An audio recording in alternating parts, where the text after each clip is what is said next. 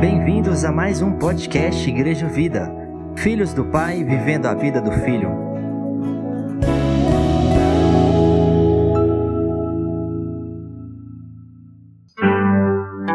Efésios 4, verso 11. Se você puder ficar de pé para nós lermos. Todo mundo já achou aí, amém? Podemos ler, queridos? Diz assim a palavra de Deus. E Ele mesmo concedeu uns para apóstolos, outros para profetas, outros para evangelistas e outros para pastores e mestres, com vistas ao aperfeiçoamento dos santos, para o desempenho de seu serviço, para a edificação do corpo de Cristo, até que todos cheguemos à unidade da fé e do pleno conhecimento do Filho de Deus, à perfeita varonilidade, à medida da estatura da plenitude de Cristo, para que não mais sejamos como meninos agitados de um lado para o outro e levados ao redor por todo vento de doutrina, pela artimanha dos homens, pela astúcia com que induzem o erro, mas, seguindo a verdade em amor, cresçamos em tudo naquele que é a cabeça, Cristo, de quem todo o corpo, bem ajustado e consolidado, pelo auxílio de toda junta, segundo a justa cooperação de cada parte, efetua o seu próprio aumento para edificação de si mesmo em amor. Amém. Pai, nós te louvamos, te agradecemos, Pai, tua graça, por esse dia, pelo dom da vida, pelo dom de Cristo, por estarmos aqui reunidos como igreja, por esse tempo de culto, por esse tempo de adoração. Ó Deus, e grato por tudo aquilo que o Senhor já fez, que o Senhor já ministrou o nosso coração. Pedimos agora ministra a tua palavra. Fala conosco, Pai. Queremos ouvir a tua voz. Em nome de Jesus. Amém. Nós já compartilhamos, né, por quatro domingos, este seria o quinto domingo que nós estamos compartilhando aqui, carta de Paulo aos Efésios, na perspectiva da, da igreja, o que quer ser a igreja, a identidade da igreja, né, nós já compartilhamos sobre isso. Eu não vou gastar muito tempo hoje recapitulando, tá? Porque está tudo já compartilhado, está gravado, está registrado. Então é só entrar e, e, acompanhar, e é muito importante que nós vamos continuar compartilhando sobre esse tema, amém, querido? Então, porventura, se você não pôde participar de algum culto ou não ouviu alguma palavra, está registrado lá, é só ir lá e, e acompanhar. Bom, mas aqui, Paulo, depois de falar sobre é, a graça da criação, a, o propósito de Deus antes da fundação do mundo, que nós somos criados em amor, fomos destinados para Ele, para adoção de filhos, de falar da grandeza do chamado, do ministério, é, da riqueza do chamado, de falar do amor de Deus, da salvação, da redenção, da graça, depois de falar de todas essas, de todas essas maravilhas da graça de Deus, daquilo que Deus está fazendo, daquilo que Deus realizou, daquilo que nós somos. No, no capítulo 4, ele faz essa inversão para começar a trabalhar agora a vivência da igreja. E toda essa vivência é baseada nessa verdade que foi revelada até agora aqui no capítulo 3. Ele vai falar dessa vivência e vai traduzir de forma prática tudo aquilo que ele está compartilhando aqui nos três primeiros capítulos. E nós já falamos do seu compromisso.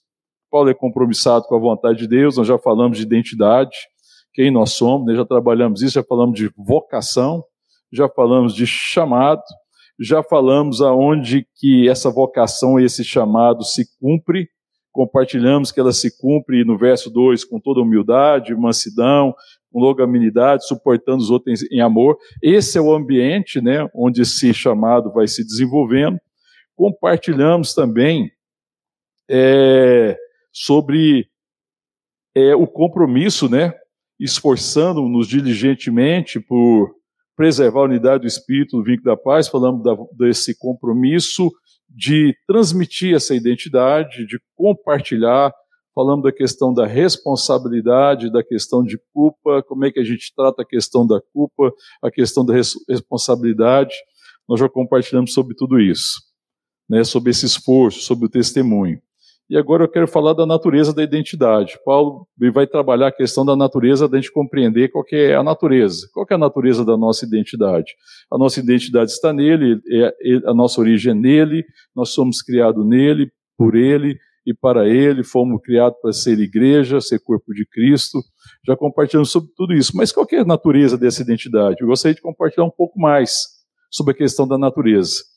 E aí o verso que vai trabalhar um pouco mais vai ser esse verso, a partir do verso 11, que fala que quando ele concede alguns para apóstolos, outros para pastores, outros para evangelistas, outros para pastores e mestres, ele fala no verso 12, com vista ao aperfeiçoamento dos santos, para que a gente cumpra o nosso chamado, e ele fala no verso 13, até que todos cheguemos à unidade da fé, do pleno conhecimento do Filho de Deus, a perfeita varonilidade, à medida da estatura da plenitude de Cristo, que ele fala de maturidade. Alcançar a maturidade, é, cumprir a plenitude que nós temos em, em Cristo, né, de tudo aquilo que ele realizou por sua graça, por sua obra. Mas ele fala no verso 14: para que não sejamos como meninos, tudo naquele que é a cabeça, Cristo. Cresçamos em tudo naquele que é a cabeça, é Cristo. Como é que é a condição para crescer em Cristo que ele está falando aí? Cresçamos, é a segunda parte, cresçamos em tudo que aquele que é a cabeça, Cristo. Qual que é a condição para crescer? Seguindo a verdade em amor, ou falar a verdade, ou testemunhando a verdade, ou confessando a verdade, ou ensinando a verdade. Amém, querido? Aí a gente precisa entender o que é verdade. Que aí existe aqui um ponto. O que, que Paulo está falando a respeito de verdade? Porque ele fala assim: cresçamos em tudo naquele que é o cabeça, Cristo mas seguindo a verdade e amor, cresçamos em tudo naquele que é a cabeça, Cristo, de quem todo o corpo, bem ajustado, consolidado pelo auxílio de toda junta, segundo a justa cooperação de cada parte, efetua o seu próprio aumento para edificação de si mesmo em amor.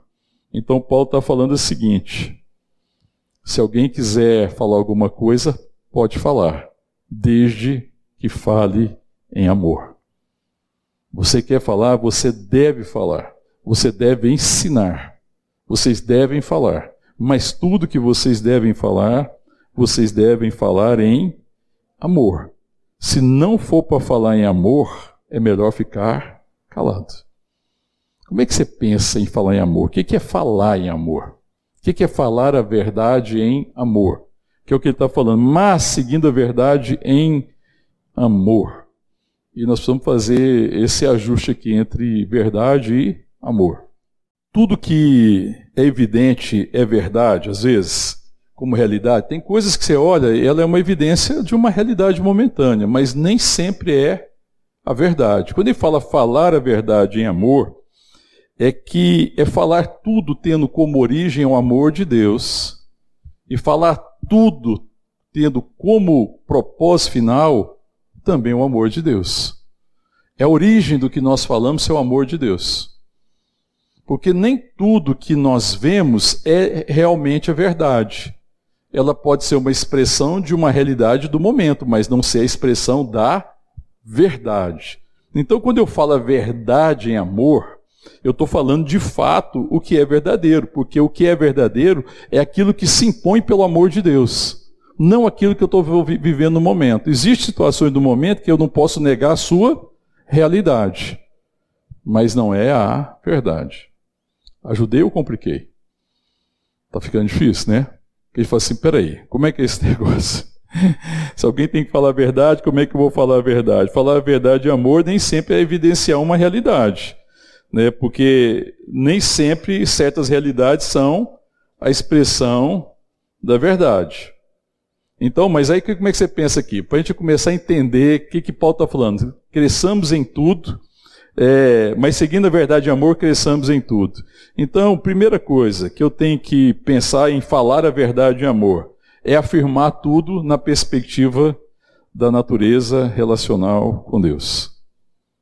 Isso que você está falando tem a ver com a sua relação com Deus?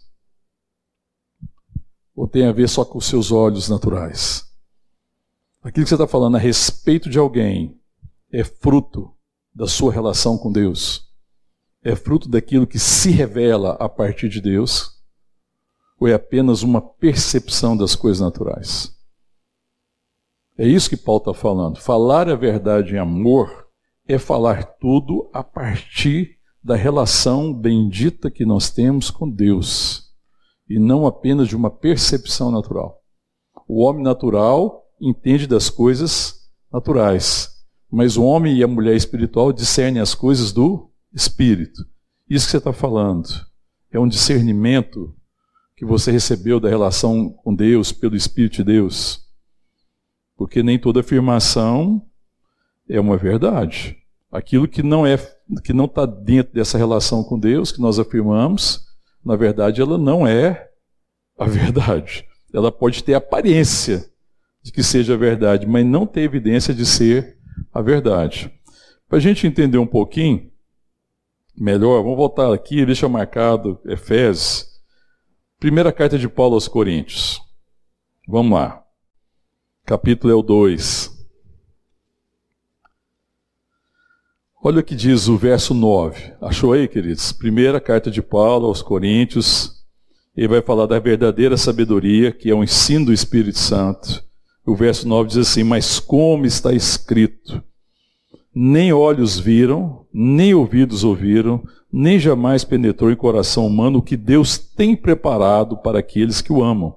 Mas Deus nolo revelou pelo Espírito, porque o Espírito todas as coisas perscruta, até mesmo as profundezas de Deus.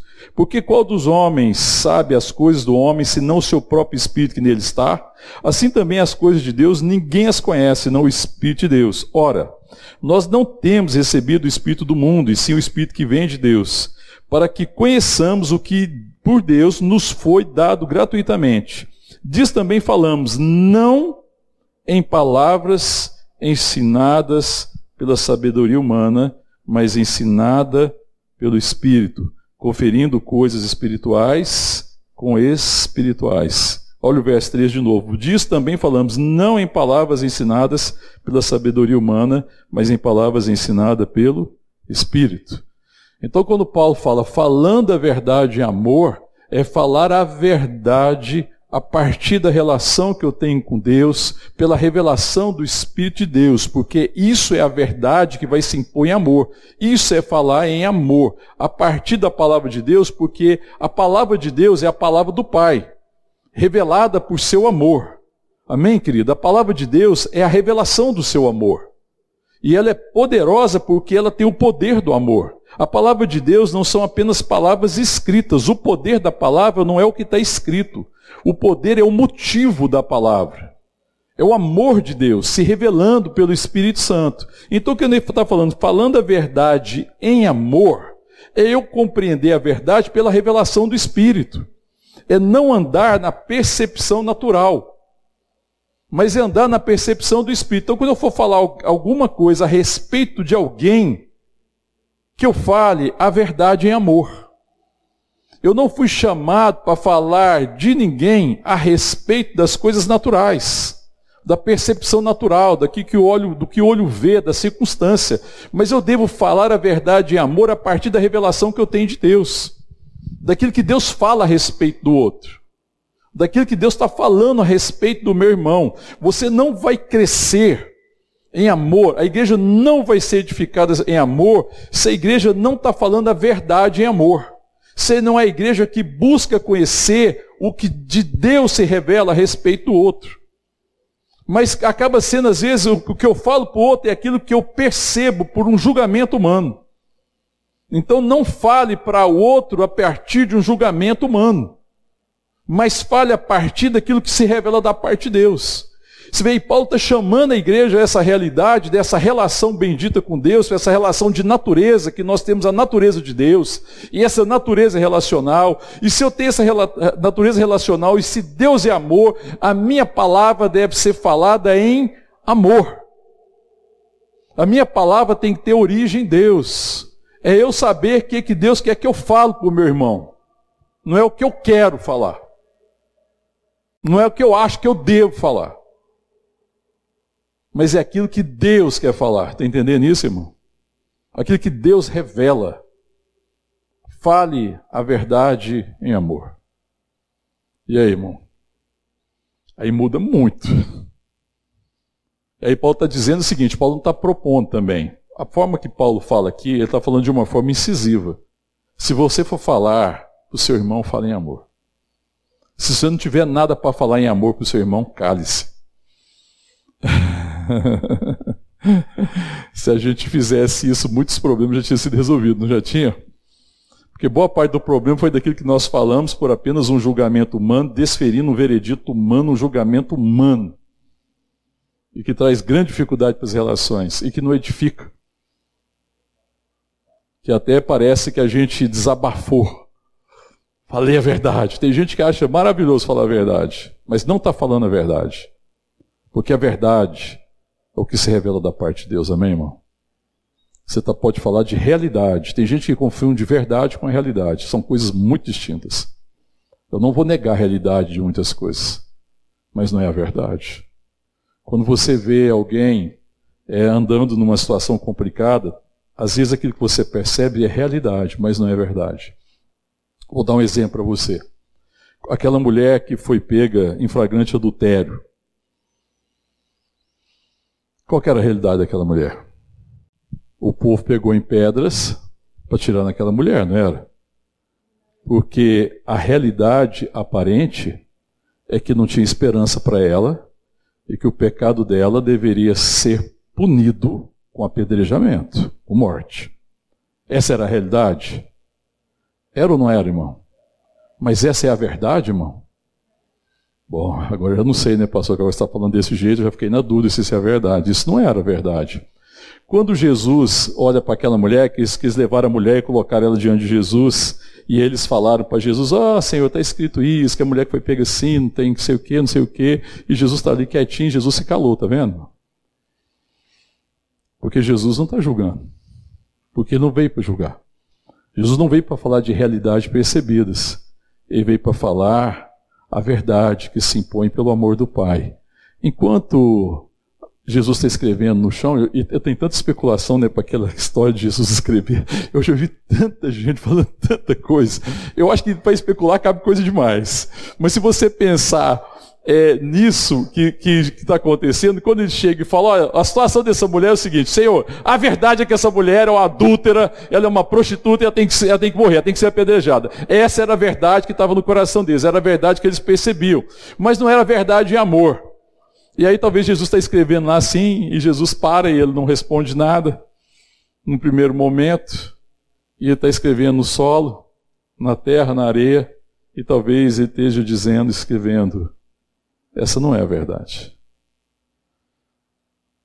A verdade não é o que vocês conceberam numa perspectiva puramente humana. Essa não é a verdade. Qual que era a verdade, irmão? Depois que Jesus fala, não, como eles insistiram com Jesus, eles insistiram, insistiram, porque foi Senhor, nós estamos com a verdade. Você não está percebendo, Senhor, a verdade. Ela tem que ser apedrejada. Aí Jesus falou o que para eles, irmão? Quem não tiver pecado nenhum, atira a primeira pedra. Aí o que, que aconteceu? Todo mundo saiu de fininho, porque ninguém podia julgá-la. Aí Jesus olha para ela e fala assim: mulher, cadê aqueles teus acusadores? Ninguém te acusa. Ela falou: não, Senhor, ninguém. E o que, que ele disse? Nem tampouco eu. Porque a verdade que se impunha pela revelação que o filho tinha do Pai é que Jesus veio salvar o pecador.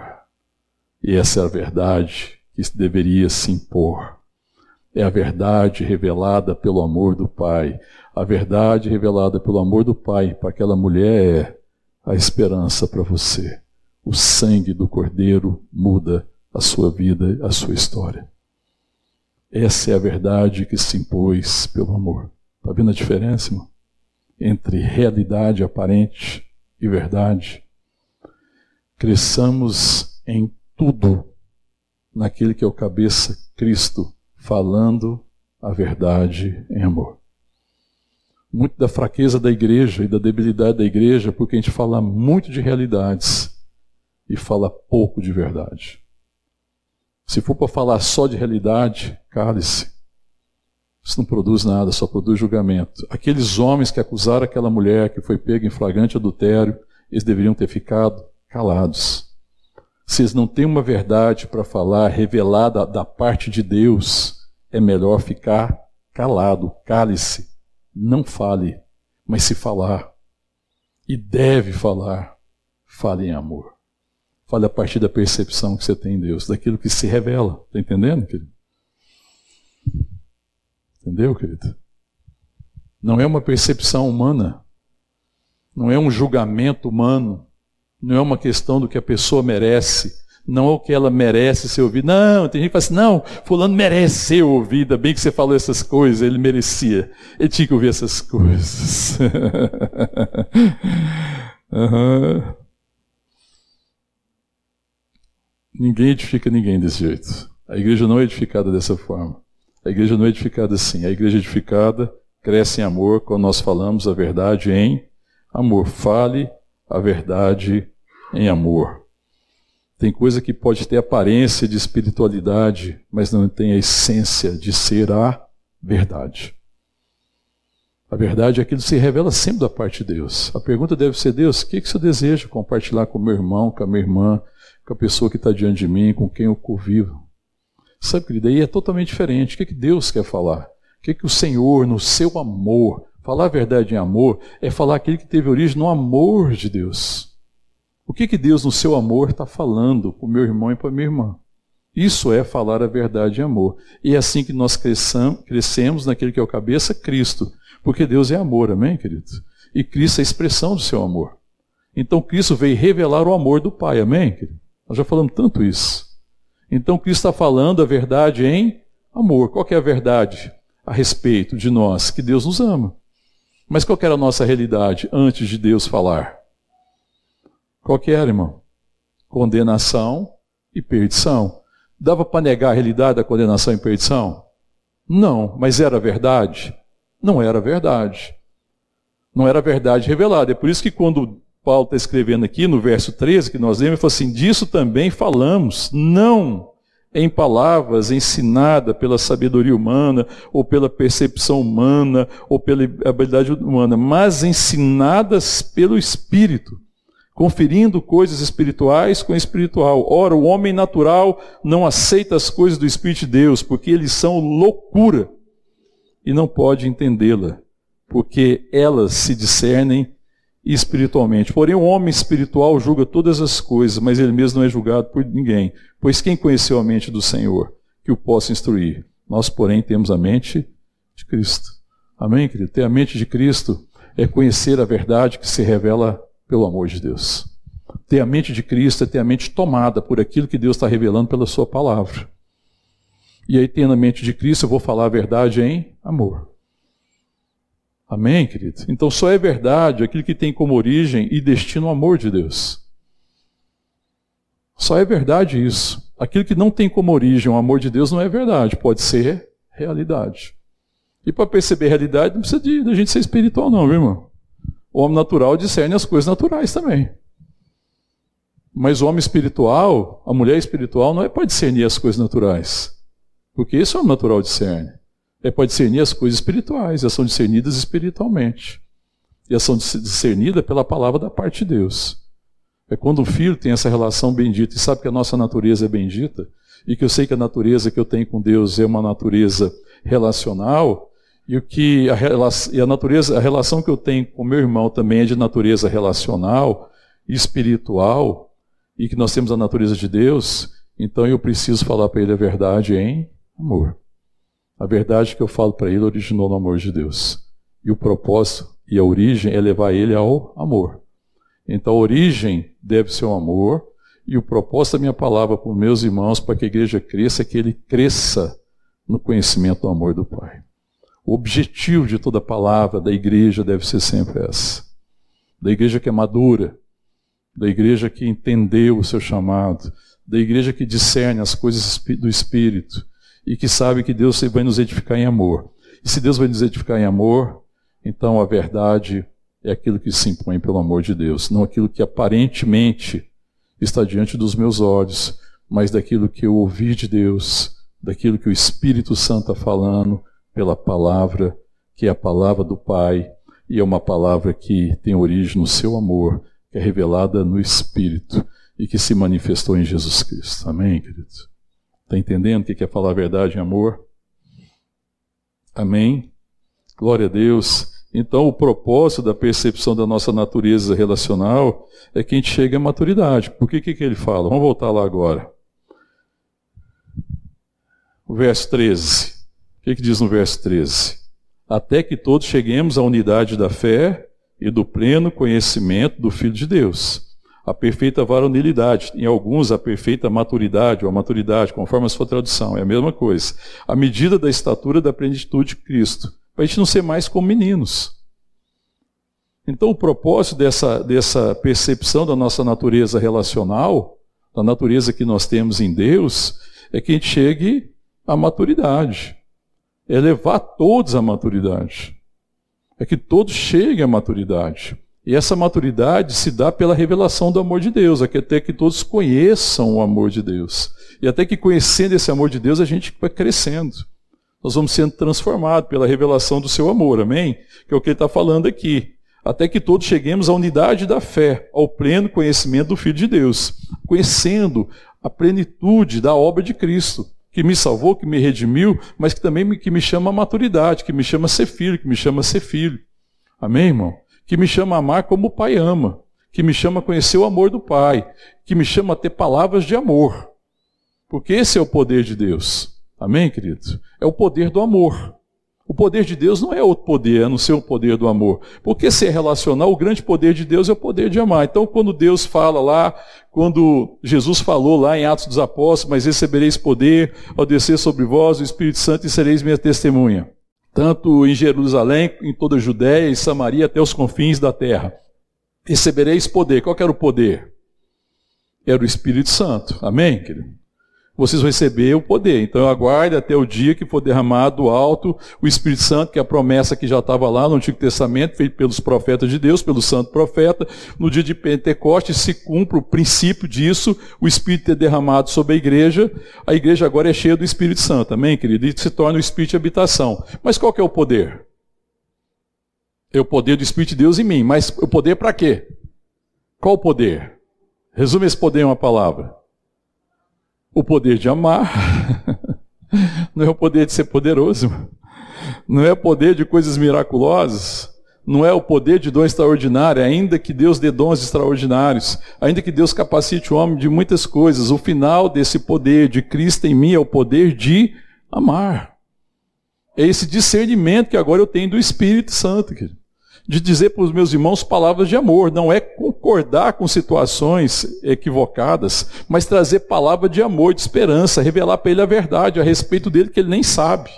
Para que todos nós cresçamos, para que esse meu irmão é imaturo, se minha irmã é imatura, pela palavra da verdade, que eu, que eu, que eu falo a partir de Deus, revelada pelo Espírito, originada no seu amor, leve ele a conhecer o amor de Deus até que todos cheguemos à plenitude do conhecimento de Deus, do amor de Deus. Amém, irmão? Glória a Deus, irmão. Como é que são suas palavras? Como é que nós temos tratado uns aos outros? Nós entendemos essa percepção relacional da nossa natureza e andamos nessa revelação, revelando o amor, como diz Paulo aqui, mais seguindo a verdade em amor. É necessário para o crescimento da igreja seguir a verdade em amor. Amém? Existe uma diferença enorme entre verdade e realidade. Nem toda realidade é verdade. Mas tem uma coisa: toda verdade é eterna. A verdade, nossa, em Deus é eterna. A realidade ela é passageira. Ela não precisa ser definitiva. A realidade de muita gente é passageira. Eu não preciso julgá-lo pela realidade, mas eu devo julgá-la pelo amor de Deus. Amém, querido? E o que é julgar pelo amor de Deus? É ver como Deus vê. E ver como Deus vê é falar a verdade em amor. Amém, querido? É lidar com o erro, é lidar com a fraqueza, é lidar com o pecado, sim, em amor. Para que o outro cresça, para que ele entenda que Deus veio salvar. Então Jesus lida com aquela mulher em amor. Os homens que julgaram aquela mulher adúltera lidaram com ela pela realidade, pela percepção natural deles. Qual era o resultado? Morte. Mas Jesus está vendo aquela mulher na perspectiva do amor do Pai. Para que, que ele veio? Ele veio para condenar ou veio para salvar? Ele veio para julgar ou veio para salvar? Ele veio para salvar. Então a verdade não era o que se percebia. A verdade é o que ia se revelar no amor de Deus. Aquela mulher foi redimida, amém, querido? Porque aquela mulher foi redimida por quê, irmão? Porque ela conheceu a verdade. A verdade estava diante dela, a verdade é Cristo, eu sou o caminho, a verdade e a vida. Ninguém vem ao Pai a não ser por mim. A verdade, irmão, só pode ser o caminho que leva alguém ao Pai. A verdade que você acha que é verdade, que não conduz alguém ao Pai, não é verdade. Eu não posso dizer que é mentira, mas eu te digo, não é verdade. Talvez seja uma realidade. Amém? Mas o que importa é a verdade. Que verdade que eu tenho que ministrar para minha família, que verdade que eu tenho que ministrar para os meus irmãos, que verdade eu preciso ministrar na igreja, que verdade eu preciso ministrar na minha casa. Temos que discernir isso. Aí quando Paulo fala que a gente é maturo, para a gente não, não ser conduzido, verso 14, fala assim, para que não mais sejamos como meninos, agitados de um lado para o outro, levados ao redor pelos ventos de doutrina, pela artimanha dos homens, pela astúcia com que eles induzem ao erro. Quero te chamar para voltar aqui, então, na volta um pouquinho na carta de Paulo aos Gálatas, para a gente entender um pouquinho quando ele fala de ser menino entender um pouco melhor esse entendimento de verdade e de realidade. Capítulo 4, Gálatas 4, eu vou ler do verso 1 até o verso 7. Achou aí? Gálatas, está um pouquinho antes aí de Efésios, você está em Efésios, é só voltar aí, é o próximo livro, antes, capítulo 4, verso 1 diz assim: Digo, pois, que durante o tempo em que o herdeiro é menor, em nada difere do escravo, pois que ele é senhor de tudo. Está sob tutores e curadores até o tempo predeterminado pelo Pai. Assim também nós, quando éramos menores, estávamos servilmente sujeitos aos rudimentos do mundo. Vindo, porém, a plenitude do tempo, Deus enviou seu Filho, nascido de mulher, nascido sob a lei, para resgatar os que estavam sob a lei, a fim de que recebêssemos a adoção de filho. Porque sois filhos, enviou Deus ao vosso coração o Espírito do seu Filho, que exclama, Abba Pai, de sorte que já não és escravo, porém filho, e sendo filho também herdeiro por Deus. Amém, querido? Que coisa extraordinária, né? Ele fala da nossa filiação. Ele fala assim: olha, o filho, quando ele é menor, e quando ele tá, não tem entendimento, ele está sujeito servilmente aos rudimentos do mundo. Eram nós antes de Cristo Jesus, quando nós não tínhamos revelação, debaixo da lei. A nossa relação era complicada porque a nossa relação é fundada em necessidade. A relação do filho que não conhece o pai é fundada só nas suas necessidades. Então, nós vimos Deus na perspectiva da nossa necessidade e não na perspectiva da relação. Então, de vez de ter uma natureza relacional com Deus, nós tínhamos uma natureza de utilidade. Tem gente que até hoje tem uma, natureza, uma relação com Deus de utilidade. Então, Deus me é útil, porque eu tenho necessidades, Deus é aquele que pode suprir minhas necessidades. Isso é uma cegueira.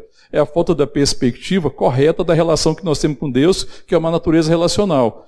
Qual que deveria ser a relação dos filhos? Não de utilidade, mas essa relação de amor. Deus me ama. Então, eu não quero ter uma, um, conhecer Deus para que Ele supra minha necessidade. Eu conheço, quero conhecer Deus para conhecer o seu amor, para ser como Ele. Para ser maduro como Ele. Para amar como Ele ama. Eu vou dar um exemplo para simplificar. Imagina uma criança em relação aos seus pais. Qual é a relação que uma criança tem com o pai, querido? Uma criança ali pelos 4, 5, 6 anos. Ele entende a relação direitinho? Não. Ele gosta muito do pai e da mãe, não gosta? Por causa do que o pai e a mãe podem dar para eles, porque o pai e a mãe sempre abençoam ele com muitas coisas. Mas ele entende a, a, a, relação de natureza que ele tem com o pai e com a mãe? Uma criança, ele não entende a relação de natureza. Porque ele espera depois, se ele crescer e não entender a relação de natureza que tem com o pai e da mãe, o que, que ele espera do pai e da mãe? Mérito.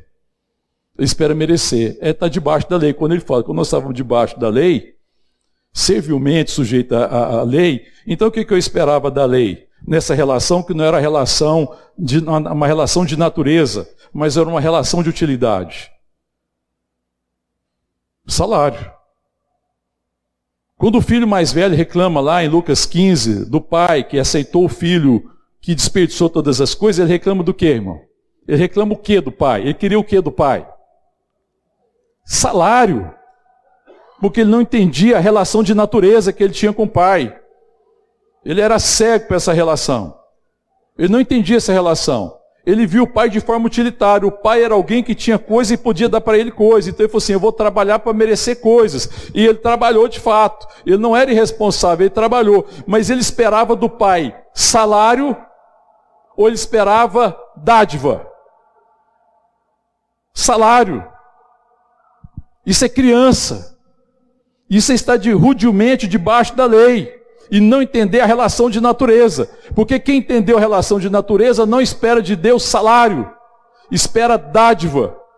Porque aí a minha relação é em paz com Deus, porque eu sei que tudo que Deus me deu, Ele me deu por seu amor. Eu tenho essa relação com Ele, eu tenho uma relação de natureza, eu tenho a natureza de Deus. Eu sei que tudo que me Deus me dá, Ele me dá por seu amor. A minha segurança é que Ele me ama. Eu recebo de Deus dons, dádiva, eu não recebo salário. Porque Deus não concede salário, Deus concede dons, presente, dádiva. Amém, querido? O que, você está esperando Pai? O que você merece? Ou o que você precisa? O que nós precisamos é crescer no conhecimento do seu amor. Amém, querido? A única coisa que eu espero de Deus é tudo que Ele já revelou para mim. E nada vai se comparar ao seu amor. A minha relação com Ele é de natureza, a natureza de Deus é amor. Então, essa natureza que eu tenho que ter para com os meus irmãos. Então, se eu quiser falar alguma coisa para o meu irmão, que eu fale em amor. Porque tudo que o Pai fala para mim, Ele fala em amor. A origem de tudo que Deus já falou para mim para você até hoje teve como origem o seu amor. Tudo que você for falar para o seu irmão, para sua irmã, fala em amor tendo como origem a palavra de Deus. Tendo como origem o que o Espírito de Deus quer falar. Isso se chama palavra. Palavra não são coisas escritas e não são coisas faladas. Palavra é aquilo que se origina no amor de Deus. Eu posso pregar para os irmãos dez anos, entregar para os irmãos letras. Mas eu posso pregar e entregar amor. Ou seja, palavra. Porque se eu pregar em amor, eu estou pregando a palavra. Se eu não pregar em amor, eu estou falando de simples palavras. Mas não é a palavra. Porque a palavra tem origem no amor de Deus. Amém, querido? Aleluia. Está entendendo? Então, o propósito é esse: que a gente não seja como crianças, como alguém que espera de Deus, talvez, salários, ou que merece, mas que tem essa certeza dessa relação madura, filho maduro. Um filho maduro, ele se relaciona com o pai, ou com sua mãe, ou com seus progenitores, pela dádiva da relação, e não pela por aquilo que eu possa receber como salário. Amém, querido? A dádiva da relação. A relação é uma dádiva. A relação com meus irmãos é uma dádiva. Amém, querido? Nós temos que perceber isso. A forma como que eu me relaciono com meu irmão pode ser de fato uma dádiva ou não. Então, nas nossas relações, nós precisamos ser uma dádiva para nossos irmãos. E nós seremos uma dádiva se a gente entender essa relação de natureza e falar a verdade em amor. Amém, querido? Senão a gente pode ser julgador, nós podemos ser muita coisa. Agora Deus está nos chamando para falar a verdade em amor, porque a gente pode edificar muita coisa com o que a gente fala, mas se for edificação em amor, é preciso que seja a verdade falada em amor. Amém? É isso que Paulo está falando. Se você vê lá em Coríntios também, você estava lá em Gálatas, volta mais um pouquinho. Primeira carta de Paulo aos Coríntios,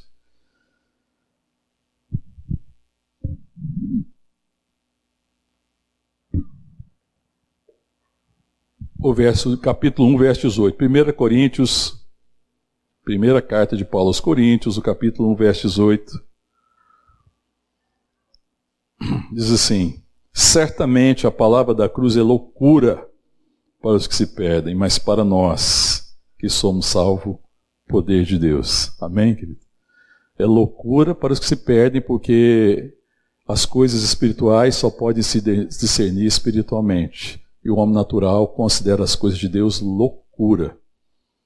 Mas para nós que fomos salvos, para nós que fomos alcançados, A palavra da cruz é o poder de Deus. O que é o poder de Deus, irmão? É o poder do seu amor. Esse é o grande poder. É o poder de amar. E a maior dádiva que nós recebemos de Deus é o poder de amar. Então a palavra, na verdade, é aquilo que foi escrito, movida pelo poder de Deus, que é o seu amor. Tanto que Jesus fala na carta, na, no Evangelho de, de, João, quando João relata as palavras de Jesus, no capítulo 6, ele fala que as palavras que eu vos digo são espírito e são vida, porque são palavras de poder.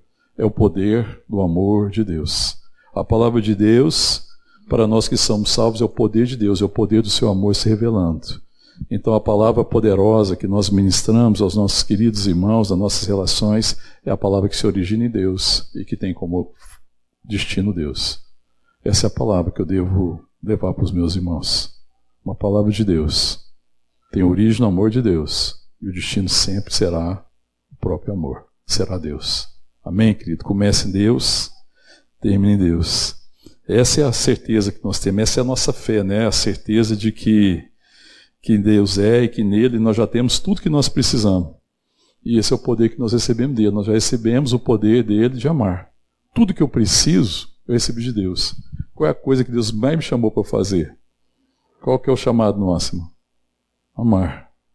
Amém? E Deus já nos deu esse poder de amar, seu Espírito em mim. Porque o Espírito de Deus é o poder de Deus em mim, o poder de amar.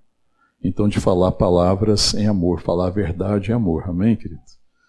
Aleluia. Então, falar a verdade não são palavras de julgamento, mas falar a verdade são palavras de amor. É a verdade que vai se impor pela revelação do Espírito Santo.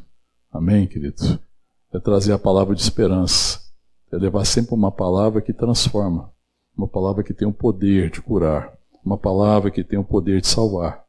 Uma palavra que tem o poder de chamar à existência as coisas que não existem porque são palavras de amor. Amém, queridos? E no final ela vai revelar o amor de Deus. Palavras de amor, no final, elas têm que revelar o amor de Deus. Amém? Que a gente cresça. Amém?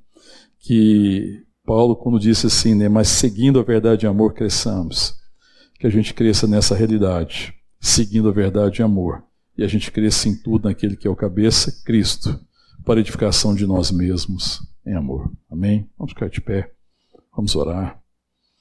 Pedir a Deus essa graça, amém, queridos? Cremos nessa palavra extraordinária e nesse poder de Deus em nós, que é o poder do Espírito e que nos dá o poder de amar, de tal forma que a gente cresça. Amém. Existe uma realidade, talvez muito difícil em nossas voltas Existem pessoas vivendo realidades muito desafiadoras. É, é, não tem como evitar isso. Realidades difíceis, desafiadoras sempre existirão. Mas diante de toda realidade difícil e desafiadora, existe uma palavra de amor, amém, querido? Para toda realidade desafiadora, para toda realidade difícil, existe uma palavra de Deus, existe uma palavra de amor, amém, querido? Esse é o discernimento nós temos que pedir da parte de Deus. Deus não está nos chamando, Paulo não está nos chamando para a gente ficar calado. Ele está chamando a gente para falar a verdade em amor. Mas se não for para falar a verdade em amor, cale-se. E você sabe por que você tem que calar, irmão? Porque é melhor calar-se diante de Deus e falar: Senhor, eu não tenho o que falar para meu irmão, para minha irmã. Mas se o Senhor dizer uma palavra, e trouxer para mim uma palavra, se o Senhor trouxer para mim a verdade, então eu poderei testemunhar do seu amor. Me livra, Deus, de ser juiz dos meus irmãos, das minhas irmãs. Me livra de ser um julgador. Me livra da presunção de achar que eu sou melhor. Porque quem julga é quem acha que é melhor. Me livra dessa tragédia. Me lembra da relação de natureza que eu tenho com meu irmão. Eu sei que nós somos irmãos. Eu sei que nós temos a natureza divina. Eu sei que a nossa natureza é espiritual.